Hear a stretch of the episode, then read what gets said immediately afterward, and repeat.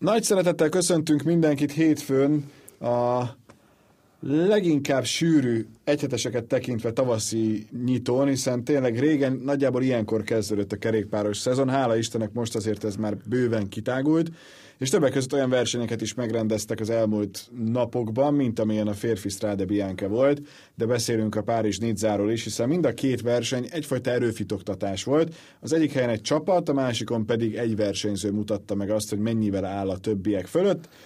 Fogalmazzunk úgy, kedves Benny, hogy te eléggé nagyra tartod azt, amit láthattunk a Strade Biancén. Miért?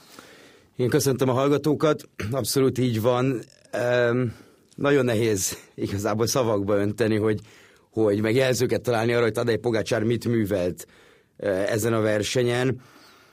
Nem, nem igazán tudom, hogy, hogy ilyet, tehát ki volt az a versenyző, itt nem tudom mondjuk az elmúlt 15-20 évet nézve, aki, aki egyrészt bevállalt volna ehhez hasonlókat, de olyanból még talán azért lehet találni, de olyan, aki ilyet végre is hajt és meg is csinálja. Egy ilyen versenyen. Egy ilyen versenyen, mert, mert, mert ez tényleg egy olyan szintű erődemonstráció volt, ami talán a legjobban azt tükröz, hogy akit megkérdezett az ember, mármint a verseny után, tehát a versenyzők interjúira gondolok, itt gyakorlatilag tényleg senkiben fel nem merült azon, hogy amikor Pogácsár elindult, hogy őt még látni fogják a, a cél előtt.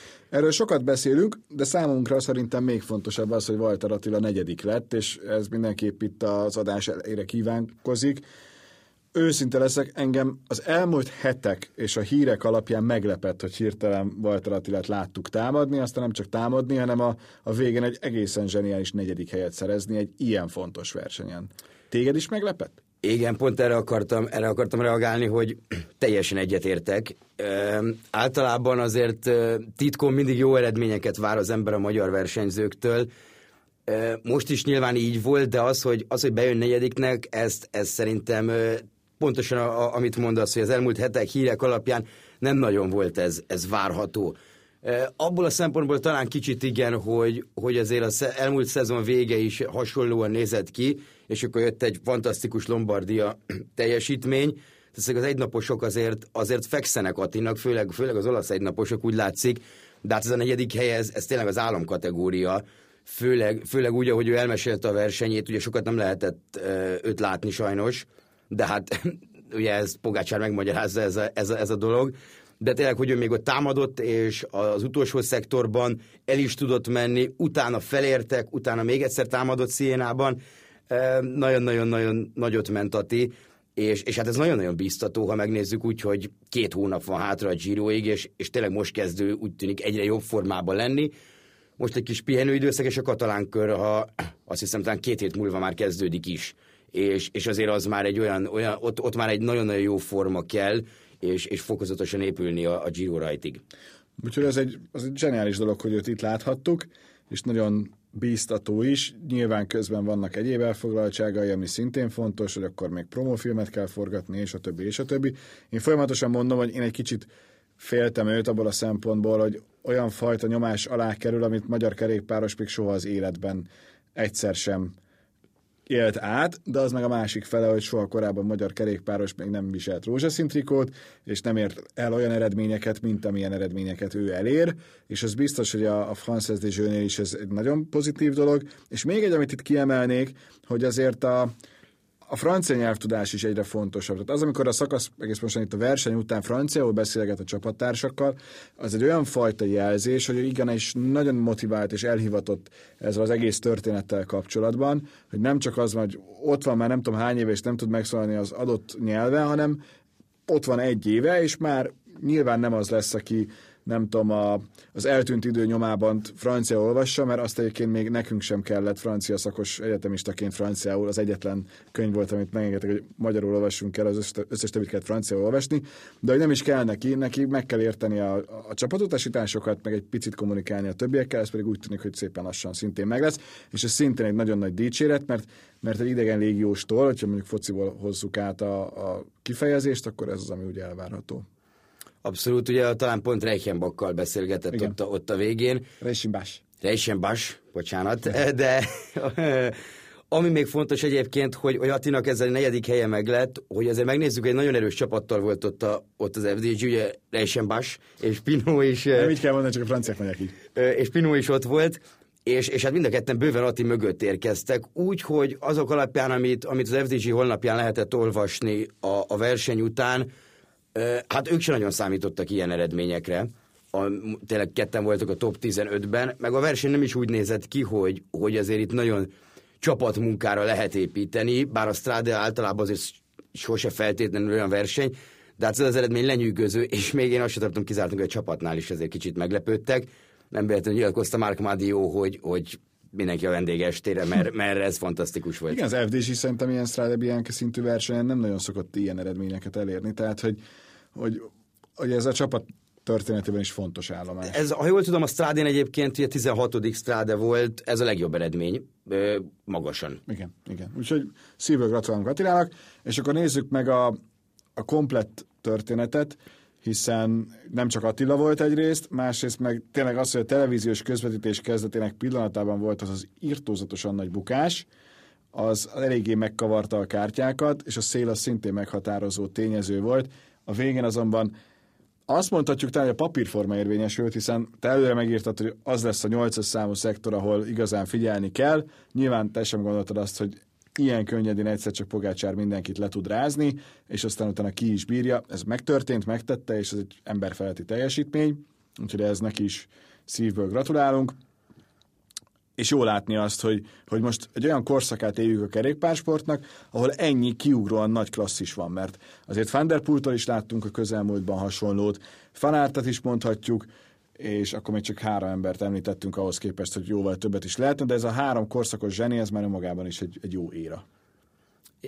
Igen, én nagyon sajnáltam azt a, azt a bukást ugye Alá Filip esetében, mert, mert én úgy gondolom, hogy az ő formája azért egyre javult, és, és ő azért talán ott tudott volna maradni Pogácsára, nagyon nehéz ilyet megtippelni is, de minden esetre kíváncsi lettem volna arra, hogy ők ezt hogy csinál, hogy játsszák le így egymás között. Hát sajnos Filip akkor esett, hogy az valami hihetetlen, és, és tényleg ez egy olyan szituáció volt, amit ritkán lehet látni, mert mert elől helyezkedett, ugye mindig azt mondjuk, hogy elől kell helyezkedni, itt most nem lehetett mit csinálni azzal sem. A mellette levő álpecines fiúnak fiút pedig egyszerűen elfújta. A, a, elfújta, elfújta a szél, ráfújta Alá Filipre, akinek egyébként, ugye, ha megfigyeljük, már kim volt a lába, az egyik, a jobb lába már ki volt csatolva, amit elmondási szerint azért volt, mert annyira fújt a szél, még mielőtt bármiféle kavarodás lett volna, hogy, hogy muszáj volt kicsit egyensúlyba tartani, ő is lement a, arról az ívről, amit egyébként érdemes használni. Ugye Strádén ezeken a, ezeken a murvás szektorokon azért ez nagyon fontos, hogy az ember mit használ, mikor fékez, mikor nem fékez, és az Rála Filip elég jól kezeli a kerékpárt, de hát ezzel semmit nem tudott csinálni, mint ahogy senki más sem, aki benne volt a bukásban. Itt tényleg annyi, annyi ember volt benne, Dinamarci is például, de még lehetne sorolni a neveket, akikről egyáltalán nem is hall az ember a tévéközvetítés közben, hogy bukott. Viszont ez alapvetően meghatározta a versenyt, Jála Filip hát csodával határos módon szerintem vissza tudott jönni, abból a hátsó sorba fel tudtak zárkózni, de hát utána nyilván semmi esélye nem volt egy ilyen támadással szemben, plusz azt ő is elmondta, hogy onnantól kezdve Asgreen segítése volt a feladat. Hozzáteszem, hogy... Fú, hogy mondjuk, mérges volt. Tehát az a fajta legyintés ott a csapat igen, az, az, volt, hogy minden bajom van. És, és valamiért végigment, ami számomra nagyon-nagyon furcsa, hogy végigment, még akkor is, ha tudjuk, hogy világbajnoki trikóban tudjuk, hogy, hogy milyen elhivatott versenyző Alá Filipp, és mennyire tiszteli a, a sportágat, illetve a nagy versenyeket, de így, hogy marajt hozzáll a, a ma kezdődő Tirénon, azért számomra kicsit meglepő, hogy az utolsó, nem tudom, 70 kilométert, meg két és fél három órát ő még, ő még letekerte, főleg utána, hogy már, hogy már azért idézélve elengedte a versenyt, tehát csak begurult nagyjából. Látsz olyan versenyt, amin elindul, és nem az első számú esélyes Tadej Pogacsár? Hát olyat, ami első számú, nem ő az első számú esélyes, egyáltalán nem. E, igazából ennél hosszabb nem is tudok erre, erre a kérdésre válaszolni, meg erre ezzel így belegondolni ebbe, mert, mert tényleg nem tudok olyat. Talán egy lehet, amin ugye el fog indulni, a Flandria, ami egy nagyon-nagyon érdekes dolog lesz, hogy, hogy azt ő hogy fogja menedzselni. Beszélt már róla kicsit egyébként a Strade után, meg, meg tegnap a Tirreno bevezető sajtótájékoztatóján, de ugye a Flandria azért nagyon más tészta lesz ehhez a versenyhez képest, meg a Milano Sanremo is, de látva Pogácsárt, a top 5-10 esélyes között mind a kettőn ott lesz, már csak azért, mert, mert ő Pogácsár, és látjuk, hogy, hogy gyakorlatilag jelen, jelen pillanatban, ezekben az években nincs számára lehetetlen. Az, és, és igen, az a kérdés, hogy meddig? Tehát, hogy, hogy az a következő, ami szerintem ilyenkor még, még egy jófajta történet, hogy hogy ez most 6 év, 8 év, 10 év, bármennyi lehet, és nyilván sok olyan versenyző volt, akinek ezt elmondtuk Kintánától kezdve, nem tudom, Frumos olyan volt, na akkor ő 8-at nyer, de lehetséges, hogy itt tényleg ez lesz. Igen, nagyon nehéz, ugye ez tényleg nehéz ez, erről beszélni, hogy meddig, mert közben jöhet egy olyan sérülés, közben jöhet egy olyan bukás, meg így évek előre azért ebben a sportákban nehéz jósolni, de akik egy, akikre ezt mondták, vagy mondtuk itt az elmúlt években, szerintem Pogácsár azért jóval felettük van, és ezt látjuk, hogy tök mindegy neki, hogy egynapos, többnapos, teljesen mindegy. Olyan, olyan simán tud versenyeket nyerni, és hiába mondja el utána, hogy igen, az utolsó egy órában egyébként nagyon-nagyon mélyre kellett nyúlnia, folyamatosan hátrafele nézett, miközben nyilván tudta, hogy, hogy egyre csak nő az előnye, és tényleg ilyen egy perc fölötti előnye van, de, de tehát hiába látjuk azt, hogy nagyon elfáradt, kicsit így nehéz, nehezen hiszünk neki, mert úgy veri meg a mezőnyt, hogy azt mondják ezek a versenyzők, hogy igen, a második hely az, az, az egy győzelemmel ért fel, mint ahogy Valverde mondja, akinél egyébként ez szintén igaz, de azért Valverde nyert, nem tudom, 100 versenyt, 120 Persze. versenyt a karrierje során, tehát nem a második helyekért megy ő. Hát nyilván, de mondjuk ennyi idősen egy második helyet szerezni abszolút földön kívüli történet, tehát zseniális. Igen, az volt a szép szerintem ebben a versenyben, hogy itt ugye mondták, mondták vissza Pitcock, Bardé, Dumoulin itt egy nappal előtte, a, itt a Pro Cycling Stats-nek a pontozását, egy adott verseny erősségét meghatározó pontozását nézzük, akkor azért a Strade hát jóval alatta volt több száz ponttal itt, a, itt az igazi monumenteknek. Ettől függetlenül ö, egyáltalán nem okozott ez gondot a versenyben, sőt, ha itt megnézzük az első tíznek, mindenkinek olyan sztoria van szerintem, meg akkor a dolog, hogy, hogy az első tízbe be tudott jönni, hogy, hogy az egyszerűen lenyűgöző, és ez egy gyönyörű ez a verseny, és ezért lett 15 év alatt ekkora, ekkora hát kedvenc a versenyzők körében. Igen, és ez biztos, hogy azért a, a Strade egy olyan verseny, amit sokkal többen ülnek le megnézni végig. Tehát ez, ez nem olyan, mint jó néhány, még egy, most egy Kürne, Brüsszel, Kürne, Omloop, az sem az a szint, mint egy Strade. Egy Strádira leülsz, az tényleg egy másik, másik kategória már, nem mondom, hogy Rube vagy Flandria, mert az azért szerintem távol van, de, de azért ezt, ezt, ezt tényleg várod, tényleg leülsz rá, ez tényleg egy hatodik nagy klasszikus, ebben szerintem. Most nem megyünk bele, mert tavaly egy évvel ezelőtt pont átbeszéltük, hogy, hogy igenis ez, a, ez az igazi hatodik nagy klasszikus, de, de ezt megint bebizonyította most is. Abszolút így van, és igazából az, hogy most klasszikus, nem klasszikus, oda teszik-e a nevelé, teljesen mindegy. Épp olvastam egyébként erről, csak nagyon kicsit, hogy ugye az kell a klasszikus, hogy 250 km legyen, nem tudom. Jó, de ezt kihatározza meg. Igen, tehát, igen. Egyrészt se, sehol nincs leírva, ez egy íratlan szabály, a másik pedig, hogy a Strade szerintem semmivel nem érne többet, hogyha még 70 kilométer benne lenne aszfalton. Amit Sőt, hogy a Rube is úgy kezdődik, hogy tekersz százat, és igen, onnantól kezdődik é, a verseny. Mert simán lehet, hogy egyébként kicsit higítaná a, a történéseket a Persze. versenyen, mert nyilván nem, ö, ö, nyilván nem burvára raknák rá azt a maradék 70-80 kilométert. Szerintem tökéletes így a szervezőknek is, meg, meg mindenkinek, hogy ez a verseny így van.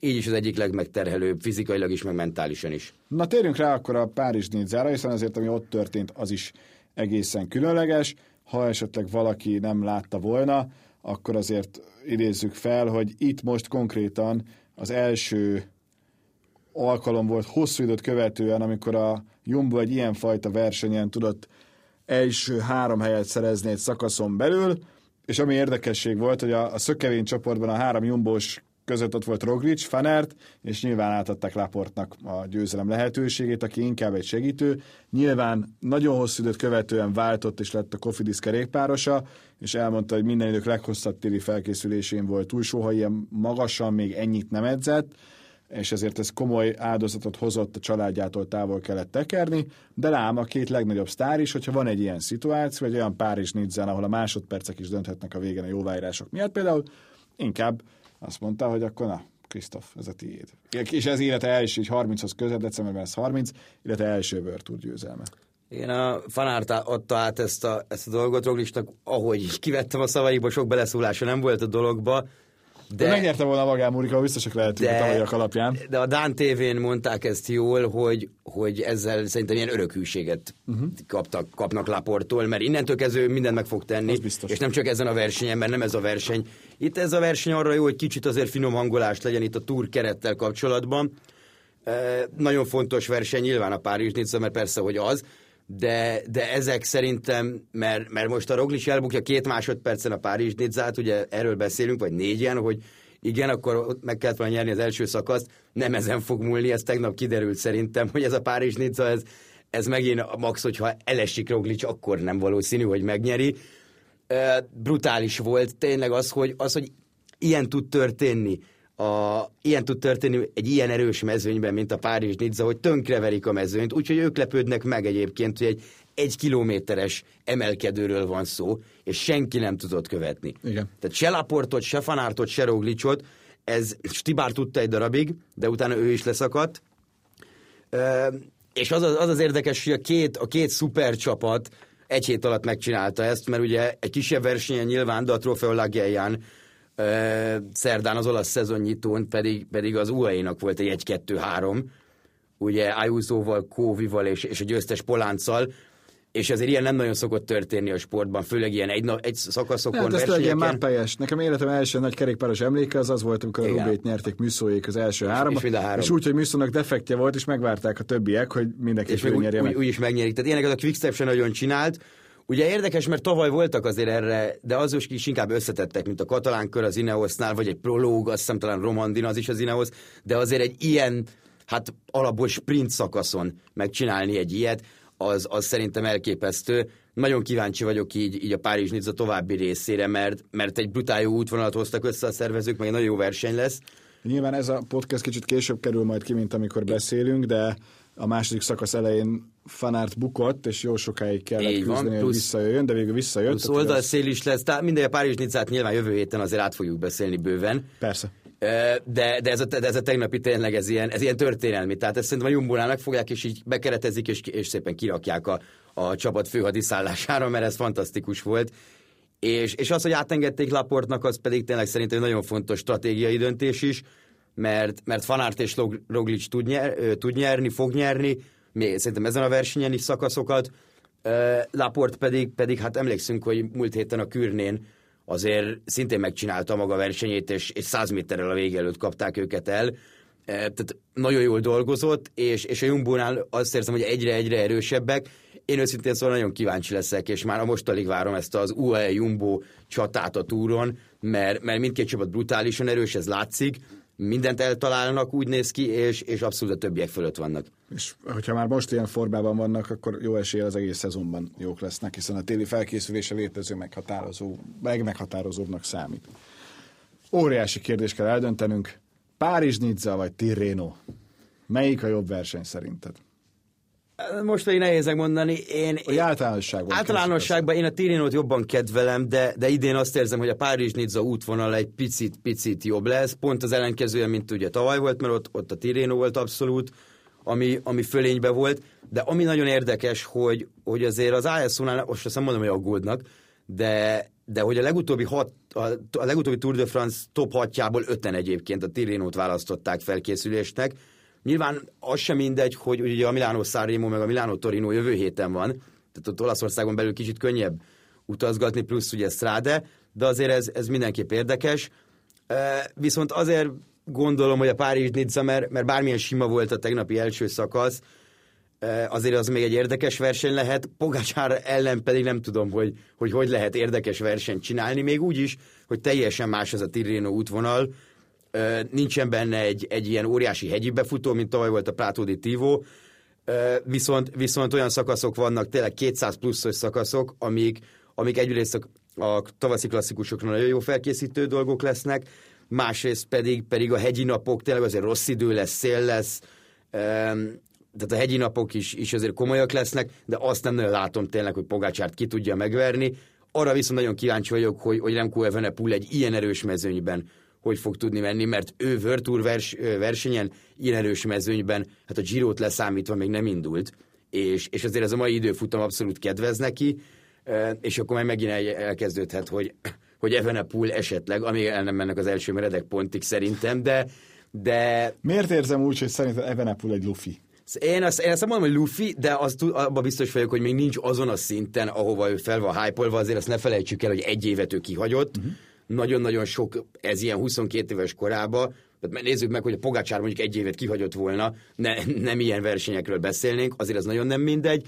Remco Evenepoelnak bőven van, bőven van ideje, és, és hát vannak olyan szegmensek, például az időfutam, meg ezek a négy-öt napos versenyek, ahol tényleg van egy időfutam, amiken, amiken tényleg ő is ilyen verhetetlen kategóriának tűnik. Ez most szerintem nem egy olyan verseny lesz, jól fog állni az összetetbe sokáig, de, de valószínűleg az ötödik, hatodik szakasz azért, azért nem az övé lesz. Plusz, amit még a Tirénóba sokat raktak most, az, az a három sprint nap lesz. Nem véletlenül van ott Caleb Juven, Mark Cavendish, és még lehetne sorolni a sprintereket. Tehát egy, egy nagyon jó verseny lesz mind a kettő. Ha Párizs nézze meg, bejut az oldalszél itt a mai, meg holnapi szakaszon, olyan utána már mennek, a, mennek az emelkedőkre, tehát ott meg, ott meg gyakorlatilag minden nap egy összetett nap, ez, ez tegnap kiderült. És ebből a szempontból jó izgalmas is lesz. Nekem a érdekes, hogy a Párizs Nincának jobb a pr talán, de a Tireno az, amelyik a, a jobb mezőnyt hozza most, és amelyik ebből a szempontból érdekes lesz, még akkor is, hogyha nem a győzelemért, bár, bár nekem van egy ilyen érzésem, hogy Maxim Roglic Fanertel csatázhat egymással házon belül az összetettért, arra ugyanúgy nem látok esélyt jelenleg, hogy a Jumbon kívül más csapat versenyzője nyerje meg az összetettet, a Párizs Nizzán, mint hogy más nyerjen a Tirénon összetettben, mint Tadej Pogácsár. Igen, ez a, ez a legkönnyebben elképzelhető. Én azért nagyobb ellenfeleket látok egyébként Roglicnak, például egy nevet tudok csak most így mondani, Brandon McNulty, aki, hogyha megy egy jó időfutamot, már pedig abszolút képes rá, akkor az idei formáját látva hát a második helyre szerintem körülbelül a legesélyesebb uh-huh. ebben, a, ebben a mezőnyben. Talán Edem Yates az, aki, az, aki küzdhet vele, hogyha láttuk, hogy ugye az UAE-n elég jól ment, de, de tényleg nehéz elképzelni mindkét versenyen, és az a durva, hogy Pogácsáról úgy beszélünk, hogy, hogy most nyomott le egy ilyen szólótámadást, két nappal később már időfutam biciklin fog ülni a Tirrénon, nyilván hulla, hullafáradtan, és még el se kezdődött igazából a verseny, de már arról beszélünk, és, és ez tényleg, tényleg mindent elárultad egy Pogácsár elmúlt két-három éves teljesítményéről. Abszolút. Mit szólsz ahhoz, hogy lesz Drive to Survive-hoz hasonló Netflixes sorozat a túrról és az országúti kerékpársportról? Igen, ez egy érdekes kérdés. Én örülök neki, meg szerintem mindenki örül neki, mert ez egy nagyon jó dolog lesz a, a, a kerékpárnak olvasgattam, hogy azért, hogy azért nem mindenki van ettől teljesen oda a csapatok. Egyrészt a, a kevés pénzt, mondják, ugye 50 ezer eurót kapnának ott az első évben, de hát ez nyilván újra tárgyalható lenne, hogyha, hogyha sikeres a dolog. Másrészt pedig azt, hogy, hogy egyébként nem sok beleszólásuk lenne itt a szerkesztési dolgokba, meg a forgatókönyv írásba, ami, ami mondjuk abból a szempontból nem szerencsés, hogy, hogy, hogy ezért olyan dolgok is bekerülhetnek, nyilván, amiket ők nem akarnak, de hát e, e, gyakorlatilag szerintem ez a lényege egy ilyennek, hogy, hogy nincsen nagyon cenzúrázva, ezt látjuk a Movistárnál is, hogy ők, ott, ők semmit nem cenzúráznak gyakorlatilag, Igen. tehát az, az egy nagyon nagy pluszpont nálam. Érdekes lesz mindenképp, az, az, az jó, hogy 8 Virtual csapat benne van, meglátjuk hogy, meglátjuk, hogy mit hoznak össze. Ugye azért keresni kell szerintem olyan szakembereket, erre, akik, akik tudják is, hogy majd mit kell nézni egy, egy buszon belül, meg egy versenyen belül, mert azért azt azért mindenki tudja, meg hát mi is tudjuk, hogy a kerékpár egy elég összetett sport, és nem biztos, hogy olyan, hogy egyből bejön az ember, és akkor egyből érti, hogy miről van szó, főleg egy Tour de France-on. Hozzáteszem, az F1-es sorozatban is nagyon jól megtalálták azt, hogy a, nem a VB aranyra pályázó csapatok és versenyzők életében mi a sztori, hogy most ahogy a negyedik legjobb csapat, ötödik, mert az is fontos, tudsz esetleg egy dobogót szerezni. Tehát, hogy azért szerintem annyira okosak, hogy ezt, ezt megoldják, és megtalálják a témákat. És amekkora népszerűség robbanást hozott a Forma 1 a, a sorozat, ha csak a hasonlót eléri a, a kerékpársportos, akkor az is már önmagában szerintem egy, egy remek hír és információ, mert, mert akkor még többen szeretik majd meg ezt a kiváló sportágat. Igen, már nem is tudom, talán Jonathan Walters, az IF csapatfőnöke mondta erről, hogy, hogy azért akkor a robbanás nem számít, mert, mert ugye az egy, amikor a Forma 1 ha jól emlékszem, az első évad a kijött, ennek a Drive to Survive-nak, akkor, akkor ugye pont Covid volt, tehát mindenki otthon ült, Persze, és lehetett nézni. Itt ugye a kerékpárnál kicsit, kicsit más lesz a dolog, viszont az jó szerintem is, hogy nem, a legnagyobb csapatokra próbálnak egyébként fókuszálni, de az UE jelezte, hogy ők köszönik szépen ebből kimaradnak, ami egy picit baj, mert nyilván a, a két legjobb csapatból az Persze. egyik nem lesz benne, de, de azért azt érdemes megnézni, hogy, hogy mondjuk egy 50 ezer euróra az UE-nak nincs szüksége, meg, meg azoknak a csapatoknak nincs szüksége, akiket, akik mögött mondjuk egy á, egész állam van, megnézzük, ugye most itt főleg a Bakrányra gondolok még, vagy pedig, vagy pedig olyan szponzorai vannak, mint, mint, mint am, amik egyébként rengeteg pénzt tudnak adni, és mondjuk nem azon alapulnak, mint az IF, akik ugye utazás, oktatás, stb. Tehát ez egy full Persze. világra kiterjedő dolog, ami, ami az IF-et összehozza, és, és azért nekik minden, mindenre szükségük van, mindenféle e, ilyen bevételre, de, de minden esetre látva akár a Forma 1-es e, részét ennek a dolognak, meg a Netflix sporttal kapcsolatos sorozatait, az ilyen, ilyesmi jellegűeket, akár a Movistart, azért, azért szerintem elég, elég optimista lehet az ember, hogy ez jól fog sikerülni. Hát főleg, hogyha tényleg jó a timing. Nekem például a Sunderland Till I Die, ami egy foci sorozat a Sunderland útját követi, az pont úgy jelent meg, hogy, hogy karácsony környékén, ott én karácsony környékén egy nap alatt ledaráltam a komplettet, hogyha ezt ugyanilyen szinten sikerül megcsinálni ezzel a sorozattal is, akkor ez a kerékpársportnak nagyon-nagyon nyereséges lesz. Igen, ugye elkezdték a forgatásokat, és én biztos vagyok benne, hogy, hogy ennyi esze azért mindenkinek van, aki, aki ezt csinálja, vagy részt vesz benne, hogy ezt október végétől karácsonyig valahogy ezt el kell lőni. Persze. Tehát amíg, amíg az előző szezonról van szó. Ugye vannak ilyenek, a, a, a Flanders, Flanders Classic már csinál évek óta másfél órás dokumentumfilmet egy adott Flandriáról, a, a Jumbo is csinál egyébként minden túról, most már az elmúlt két-három évben ilyen egy-két órákat, és mindig ezek szezon végén jönnek ki ezek a dolgok, tehát biztos vagyok benne, hogy ez most is így lesz, mert, mert szezon közben igazából annyira jönnek a versenyek, hogy aki ezt nézed. megnézi, a persze a verseny nézi inkább. Hát ugye a Forma 1 is mindig egy héttel nagyjából a szezonnyitó előtt jön ki. Ennyi fér szerintem a mostani podcastünkbe, folytatjuk jövő héten, akkor sokkal jobban ki tudjuk elemezni a két versenyt. Nézzétek mind a kettőt, mert remeknek ígérkezik, és akkor találkozunk egy hét múlva is. Sziasztok! Sziasztok, köszönjük!